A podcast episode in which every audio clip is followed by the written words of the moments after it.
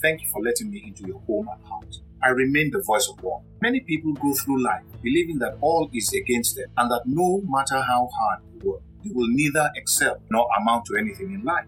They have been everywhere native doctors, the occult, cults, all kinds of churches, name it, and they've done everything asked of them, yet their fortunes remain unchanged. They have attended seminars by top motivational speakers, all to no avail. Some have even given up and concluded that they will amount to nothing. The story of Joseph, the son of Jacob, grandson of Isaac, and great grandson of Abraham in the Bible can give us valuable lessons in this regard. Joseph's mother died when he was a child. He was the favorite of his father, who made him a coat of many colors, and this made his siblings jealous of him. Joseph did not help himself, as he was fond of reporting his older siblings, further angering them. Even worse were his dreams, which he gleefully told his family. He told them of a dream in which his brothers bowed to him and another in which the whole world bowed to him. This made his siblings hate him more and unable to speak kindly of him. One day, his father sent him to go check on his brother's welfare when they had gone to tend the flock. On getting to where they ought to have been, he did not find them.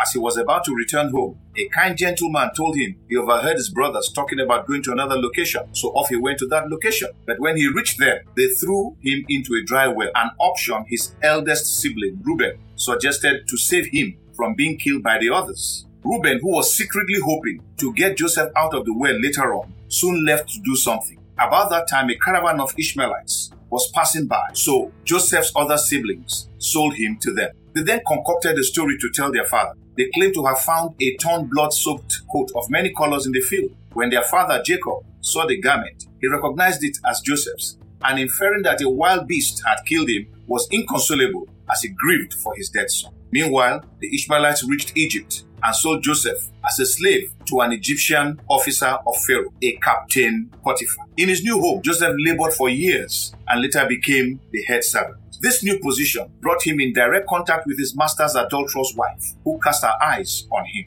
Try as he might, Joseph was unable to avoid her. One day, while alone in the house with no servants about, Mrs. Potiphar grabbed his garment and insisted that Joseph sleeps with her there and then. Frightened, Joseph fled, but as he did, his garment a loose piece of clothing came off in Mrs. Potiphar's tight grip. Mrs. Potiphar then claimed that Joseph wanted to rape her, and her husband promptly threw him into prison. While in prison, Joseph was favored by the prison officer, who placed everything in the prison complex under him. Sometime later, two of Pharaoh's top ministers were thrown into the same prison complex. One day, when Joseph went to attend to these top officials of Pharaoh, he observed that they looked sad, and when he asked what the matter was, they told him they had each had a dream but could not understand what it meant. Joseph then offered to interpret their dreams. After Joseph interpreted the chief butler's dream, which was one of restoration and release from prison in three days, the chief baker then told his dream. Unfortunately, the interpretation of the chief baker's dream was of judgment and execution in three days. Three days later, the chief baker was executed and the chief butler was released and restored. By the time Joseph turned 30, he was still in prison, serving an indeterminable sentence with hard labor for attempted rape, a crime he had not committed and for which he had not been tried. It was also two years since the chief butler was released. About that time, Pharaoh had two dreams, but none of his soothsayers could interpret the dreams. With no hope in sight an interpretation, the chief butler suddenly remembered Joseph and told Pharaoh how Joseph had interpreted his and the chief baker's dreams when they were in prison with pinpoint accuracy. Pharaoh therefore sent to fetch Joseph who, after being hastily scrubbed, perfumed, and clothed, was brought before Pharaoh. Pharaoh told Joseph his dreams, who not only interpreted them, but also counseled Pharaoh on what to do to avert the impending disaster of the famine that was to come upon Egypt and the whole world as revealed by Pharaoh's dreams. What followed shocked even the most perceptive of men. Joseph was not only released from prison, but was also made prime minister of Egypt, the most powerful nation in the then world. Joseph went right to work and excelled, successfully guiding Egypt's agricultural, financial, and economic buoyancy through seven grueling years of intense global famine and financial and economic meltdown. During the famine, Joseph's brothers came to buy food in Egypt, unbeknownst to them that Joseph, whom they had sold into slavery, was in charge. They did not recognize him when they came to buy grain in Egypt. It had been over 20 years since they sold him to the Ishmaelites. Joseph recognized them though, and as he had dreamt so long ago, his brothers all bowed to him without realizing who they were bowing to. Through a myriad of events, which we do not have the time to expound, Joseph eventually revealed himself to his brothers and relocated the entire Jacob clan to Egypt. One crucial thing in Joseph's story was God's pivotal role in his life. God was with Joseph throughout his travails. Indeed, God was at the center of all the events in Joseph's life, be it the untimely death of his mother or his father's excessive affection, which provoked jealousy and hatred in his brothers, enough to sell him to strangers. It was God who sent the kind gentleman, or perhaps he was even an angel, to tell Joseph where to find his brothers that fateful day he was sold to the Ishmaelites. Joseph's stay in prison, the two officials of Pharaoh locked up in prison at the time, their dreams and his accurate interpretation of them, along with Pharaoh's dreams and his interpretation and counsel thereof, all were God's doing. It is critical to note that God was with Joseph throughout his travel because Joseph neither begrudged nor avenged himself of the evil his brothers and the Potiphars had caused him. He rather conducted himself like a true believer in God. Perhaps you're experiencing something similar to Joseph's travails. Perhaps you lost one or both parents when you were young and raised by uncaring relatives, lied against by people of means and power, or were imprisoned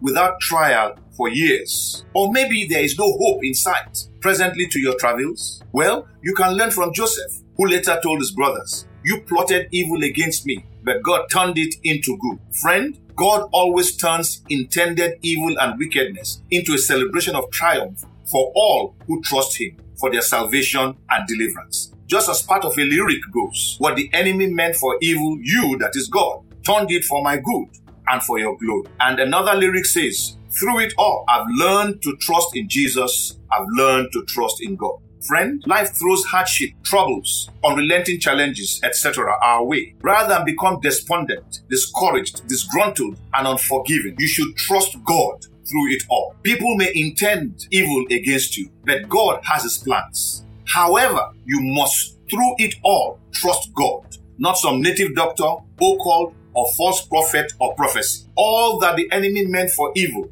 can be turned for your good if you will trust God alone as the Bible says, all things work together for good to those who love God, who are they called according to his purpose. Those who love God obey him. Those who obey God have repented of their sins and committed their lives to God and his purpose. Friend, God is at the epicenter of every life, whether or not we realize it. And as happened with Joseph, all that has happened to you in the past, that is happening now, and that will happen in the future are known to God. If you commit your life to Him, all will work out for your good. Committing your life to God requires that you recognize, acknowledge, and confess Jesus, the Son of God, as your Savior from sin and life's travails, and Lord over all things. Such a commitment brings you into the fold of those called by God for His purpose, with the assurance that through all of life's travails, God's provision, protection, and promotion are guaranteed. God does not say you would not experience hardship, face challenges, or have people plot against you. He assures that through it all, He will neither leave you nor forsake you. And ultimately, you will prevail and triumph as you live by His Spirit. Why not commit your life to God through Jesus and trust Him for your salvation and deliverance today? Let us pray. Heavenly Father, I want to thank you for your word to us. I give you glory, I give you praise. I pray, Lord, for as many as have heard this and are committing even at this time their lives into your hands, whatever their situation and their circumstance. I pray, Almighty and everlasting God, for your salvation and deliverance and their ultimate eternity with you in heaven.